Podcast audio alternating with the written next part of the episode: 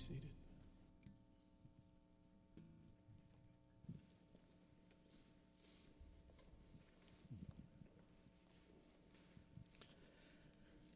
I encourage you to have the scriptures opened, whether that is on your device or whether that is in your physical Bible. Acts chapter 2 and verses 1 through 13. Acts chapter 2, verses 1 through 13. Acts is the fifth book of the New Testament Matthew, Mark, Luke, John, and then you come to Acts. Uh, Acts is the book of the history of the early church, of what happened after Jesus was, uh, was executed and resurrected and ascended. Then what took place was at the end of it all.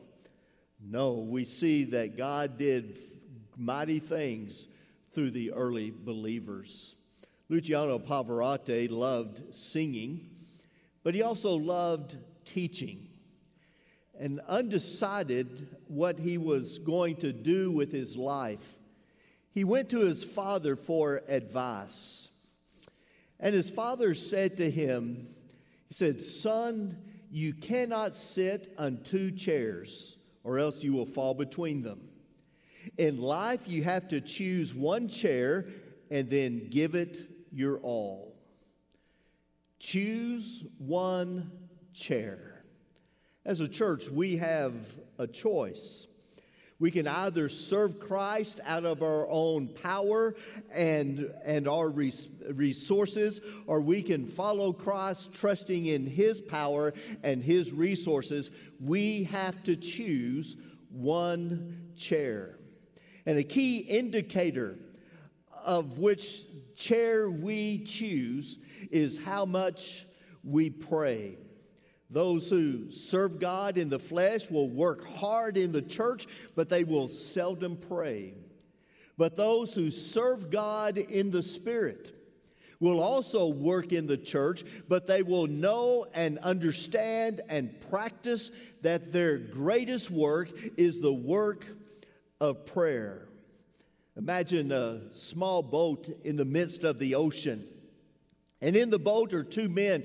They are row- rowing vigorously to try to get through the swell, get to the shore. But they're becoming tired and they're fatigued. All they can see before them is water and more water. But they keep rowing. They keep trying, doing everything in their strength, but with little result. And as they were about to give up, suddenly another boat passes them by. This boat has its sails unfurled, their sails are raised, catching the wind to propel them along. It is an analogy of the choice we must make. For the Holy Spirit is to the life of the church what the wind is to a sailboat. Now, understand a sailor does not create the wind. All the sailor does is to put up the sails in order to be driven along by the wind's power. And, friends, I want you to hear that prayer is how we put up our spiritual sail to catch the wind of God. If we will be the church God wants us to be, then we must be a people that pray.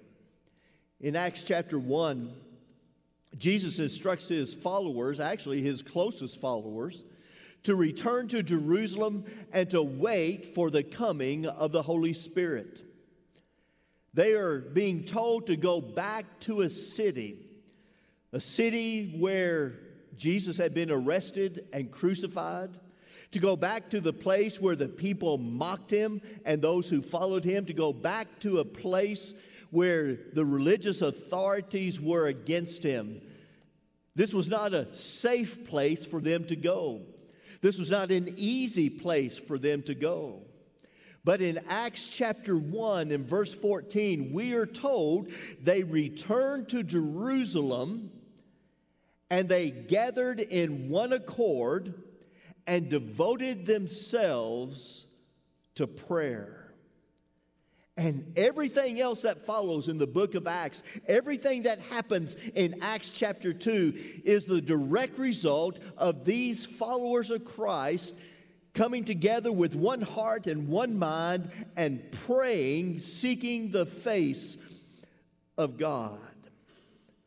In fact, these disciples had been waiting and praying for 10 days.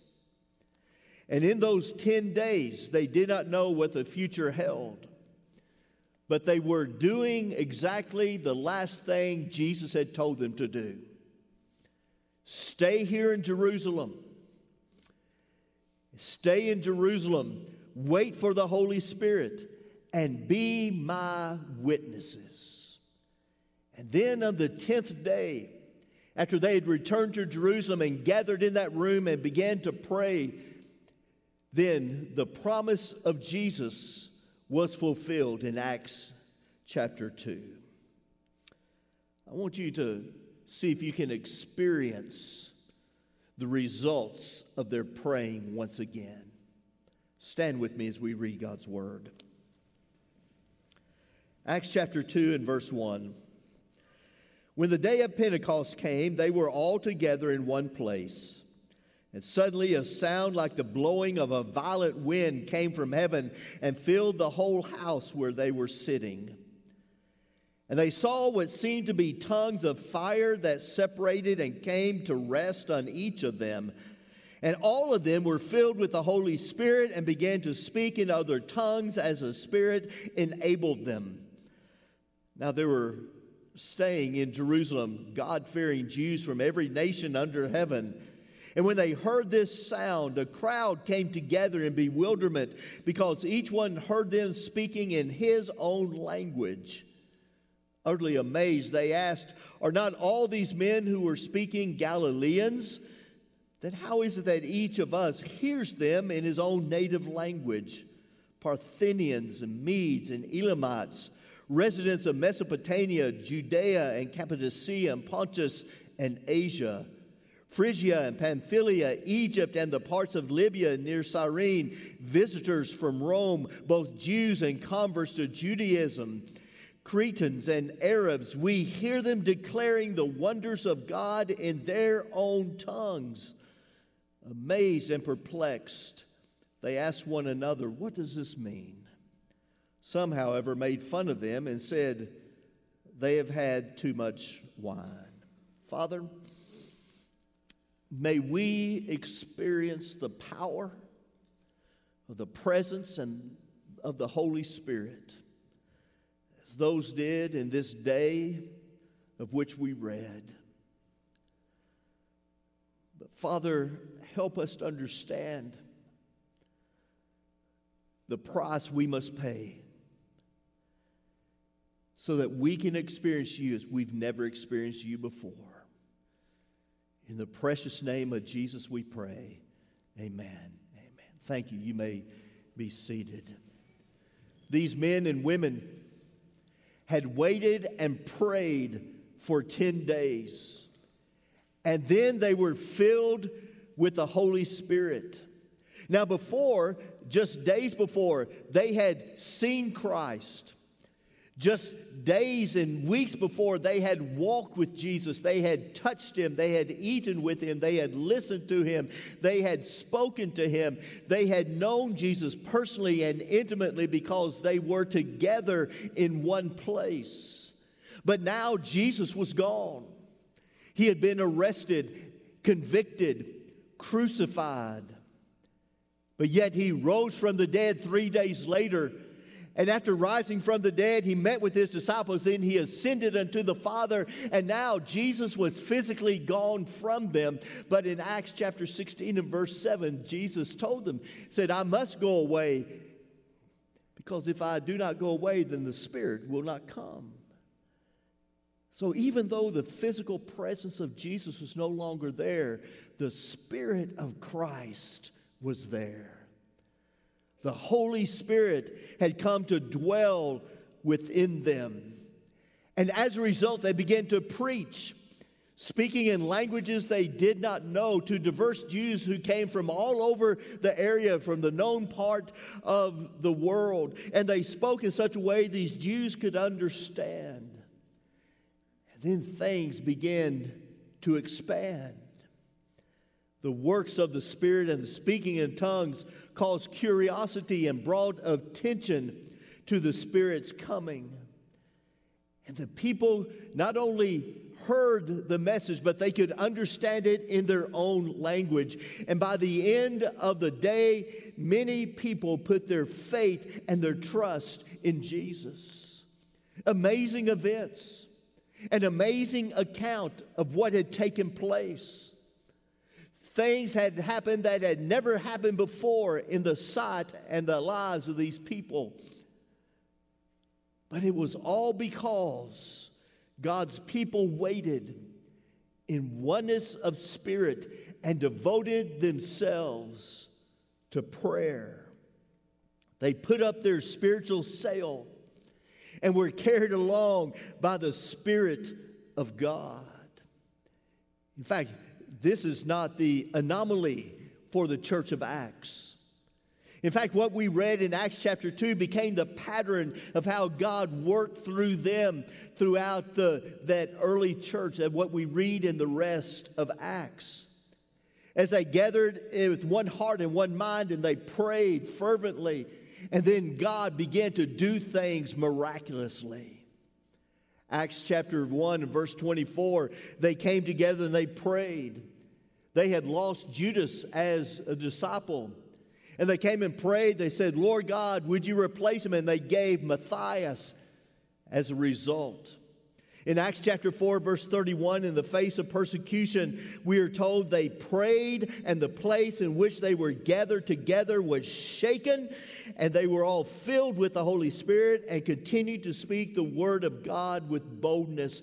They prayed, and what happened? God came in a mighty way and they began to speak the word of God with great boldness. And oh, how the church today needs to be shaken, and how you and I need to experience the boldness of the Spirit speaking through us. In Acts chapter 6 and verse 6, they prayed and chose the first deacons. And the deacons would now take over the physical needs of the congregation so the apostles could make uh, their time and devote themselves to prayer and ministry of the word. And the result? The result was the word of God increased and the number of disciples began to multiply and multiply from that day on in Jerusalem.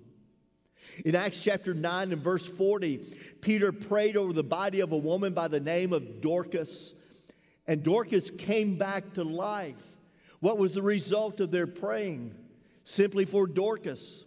The result was in Acts chapter 9, verse 40, it became known throughout Joppa, and many believed in the Lord. In Acts chapters 10 and 11, the people were praying and God opened up the Gentiles to them. And the Gentiles became, began to, to come to faith in Christ and they were welcomed into the church. In Acts chapter 12, verses 6 through 19, the church prayed for Peter's rescue from prison.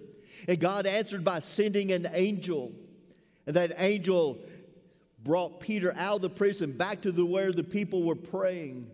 And as a result, Peter and others were able to stand before the authorities who had imprisoned him in the first place. And he boldly spoke the gospel of Christ to them. In Acts chapter 13, verses 1 through 3, the church prayed God, you know that we cannot go everywhere, so Father, send us out. And as they prayed, God answered by giving to them Paul and Barnabas to be the first missionaries of the church. In Acts chapter 14, verse 23, they prayed. God strengthen the church. Help us to do more for you. As they prayed, God began to give to them leaders and elders who would lead and train and minister through the church. And all through Acts, if you just make a cursory reading of it, you see God doing mighty things. It was all because they had come together with one heart and one mind, and they devoted themselves to prayer. And so, friends, if you leave with one thought this morning, and if you leave with one word this morning, I want it to be this prayer is essential in the life of the church. Prayer is essential in the life of the church. Not only did God do great things through them, God did great things in them. As they prayed, they were transformed from a small group of simple, intimidated people who, when Jesus was arrested, they all fled before him to a people who would eventually stand before the most powerful leaders of Judaism and would proclaim the name of Jesus fearlessly. In the midst of being persecuted, they rejoiced that they were counted worthy to receive and uh, to be beaten for the sake of Jesus. Through their prayers, God healed the sick and raised the dead and brought thousands of faith to Christ. Friends, the lifeline of the church, of the early church in Acts, was prayer. And prayer has continued to be the lifeline of the church down through church history. And prayer is our lifeline. See, you can, anybody can establish a church, but not pray. Anybody can establish a church and not focus upon prayer. There are many churches who have been established that are well organized that are, have quality programs and pleasing to the eye, but in the end, it has no lasting fruit. It's made no kingdom impact. But only the fruit born of the Holy Spirit will truly last and advance the kingdom of God. Friends, if we are truly going to be a church who reaches the lost for Christ, we must be a people who pray. Sidlow Baxter wrote Men may spurn our appeals, reject our message, oppose our arguments, despise our persons, but they are helpless against our prayers. And whether it be the church or our own individual lives, we have to come to the point where we recognize that we are desperate in our need for God. Unfortunately, many within the church today, here and beyond, since there is no need for God the Father, we can come and we can do and we can sing and we can give and we can have our activities and everything's going fine. But then we see that the impact we're making upon the community or the world is slim to none. The truth is, prayer ushers the presence and power of God into any situation for which we pray. Friends, how would this church be different if the presence of God came upon us as the presence of God came upon those in Acts chapter 2? How would the church be different? How would our worship be different? How would our preaching be different? How would our commitment be different? How would we be different if we experienced the Pentecost power of Acts chapter 2 in this place? How would your life be different if you were constantly experiencing the power of the Holy Spirit within you? Would your life be different than it is now? With the way you talk, the way you dress, the way you, the decisions you make, would anything be different that the power of the Holy Spirit truly came upon you as these experienced in Acts chapter 2? How about your children? How about your relationship with your spouse? What about at your workplace?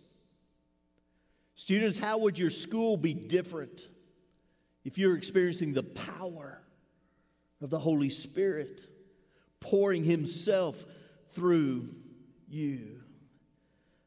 Friends, I, I, I'm here to say it is time we raise the sail of prayer and catch the wind of God. I believe God has and is working in the life of our church, but I long for more. So this morning, I challenge you to embrace two prayer opportunities. And the first is to find someone or a couple of other people who will join with you as a prayer partner. That you will find someone outside of your family, someone outside of your spouse, someone who will gather with you as a prayer partner. And that you will commit yourselves together to pray for one another. You'll submit yourself, commit yourselves together to pray for the church. You will share with one another the needs where God is laying upon your heart, and you will pray. It may be you do not come together face to face at all times to pray. It could be over the telephone. It could be through an appointed time of saying, uh, at this time, we're going to pray where we are, but we're going to do it at the same time. Friends, imagine what God could do if there were at least 50 teams of people who are partnering together to pray in the life of this church. 50 teams. People saying, I'm praying for, for the church, I'm praying for one another, I'm praying for our community.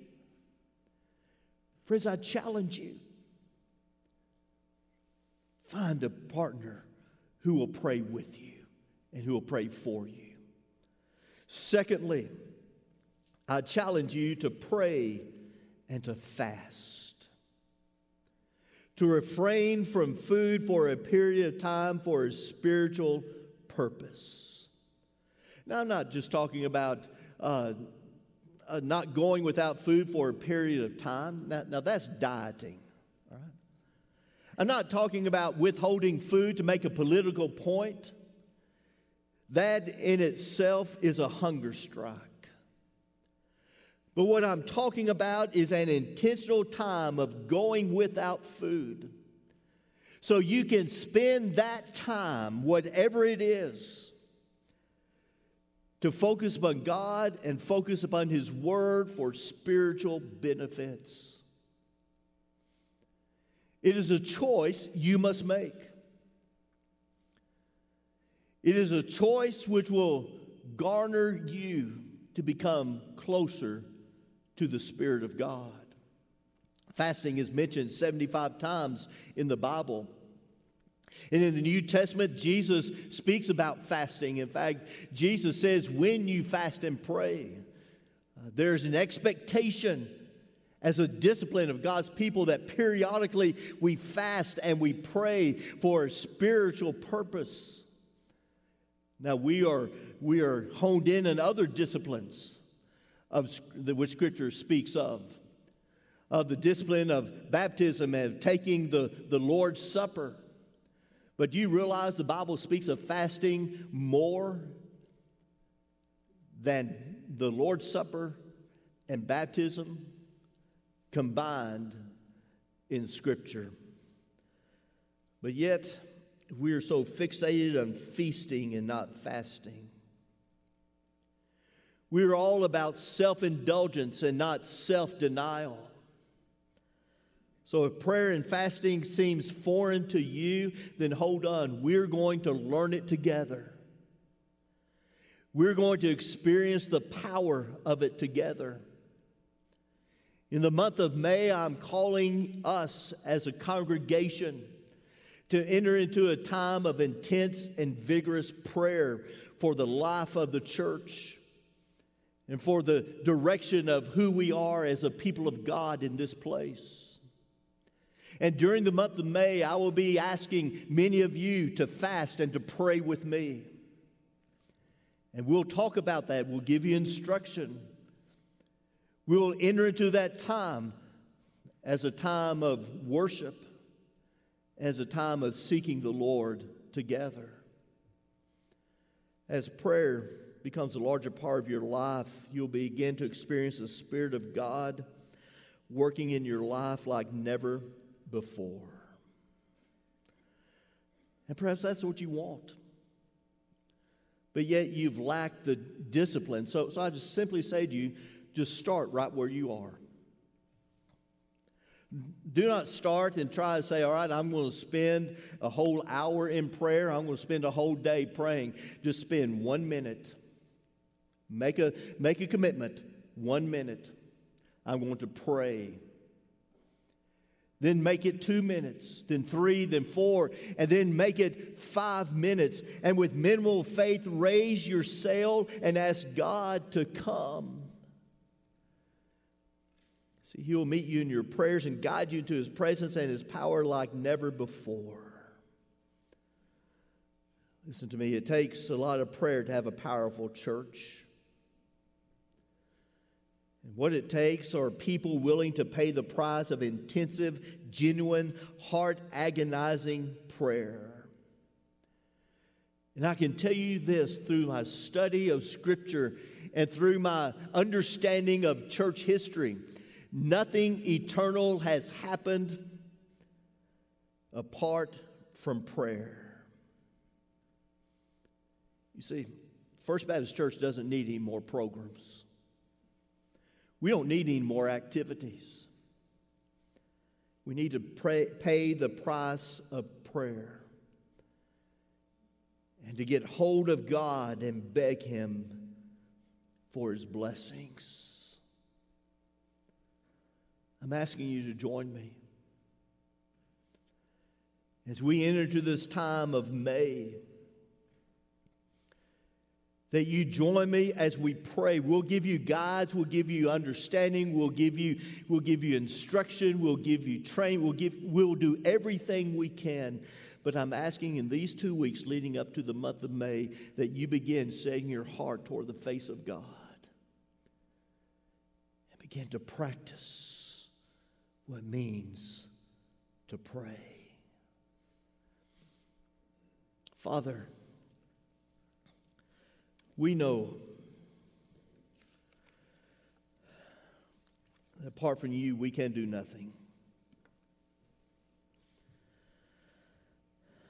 You've told us in Scripture, you are the vine and we are the branches. He who abides in me and I in him shall bear much fruit, for apart from me, you can do nothing. And Lord God, that word hammers me day after day after day. Father, forgive us for trying to accomplish your work on our own. Father, forgive us for trying to live life in our own resources and strength. And Father, we're tired. Like those two men in that rowboat They've done everything they can.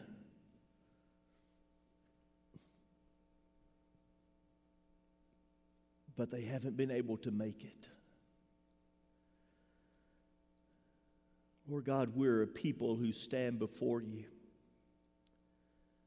Simply say we're tired. We're tired of trying to figure it out. We're tired of trying to make it happen. We're tired of judging others. We're tired of putting ourselves before you. God, we're just tired.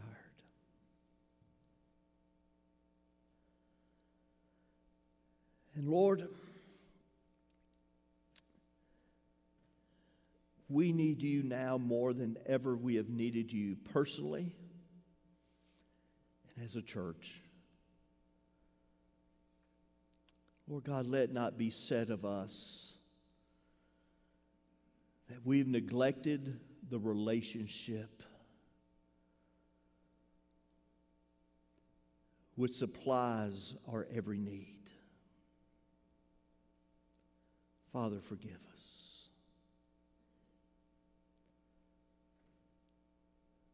Father, cleanse us.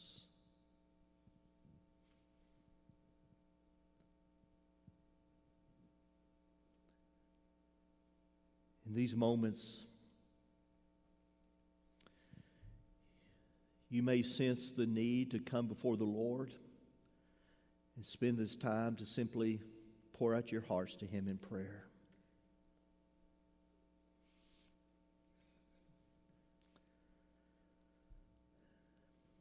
And it may be that there is a drawing to the altar.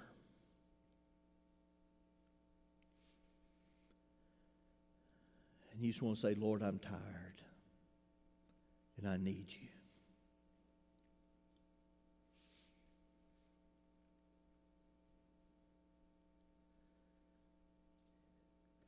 Husband, it may be that you need to grab hold of your wife or your family. And you need to pray over them.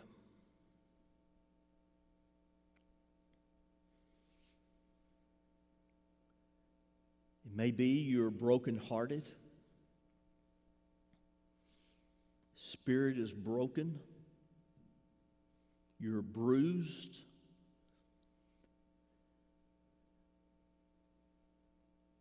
And you need to open your ears to hear the Father say, I love you. I'm here.